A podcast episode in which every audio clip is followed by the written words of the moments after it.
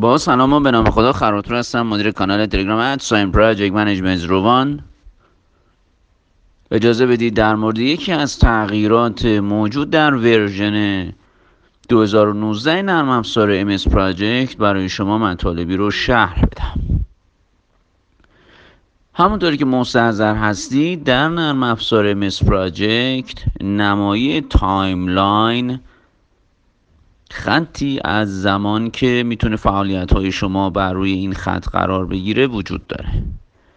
آیتمی که در version 2016 اگه یادتون باشه اضافه شد مبنی بر این بودش که شما چندین خط زمانی رو می‌تونستید داشته باشید در نمای timeline و به فراخور نیازتون از اون استفاده کنید.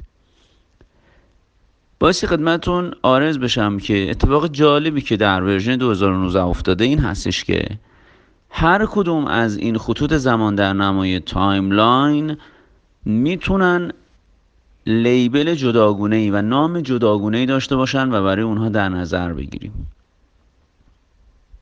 و خب یک راهنمای بسیار خوب در هنگام گزارشگیری برای مدیران خواهد بود که می‌تونید به نحو احسن از اون استفاده کنید. از اینکه با کانال at sign project management روبان همراه هستید بسیار سپاسگزارم. سمینار رو سمینار نرم افزار MS Project version 2019 باز تکرار می‌کنم در پنجم بهمن روز جمعه خواهیم داشت و همچنین دوره آموزش MSP فشرده 20 21 و 22 بهمن ماه امسال. می‌تونید در اینستاگرام follow کنید. به آدرس همین کانال مشابهش هست at sign project management 01 سپاسگزارم.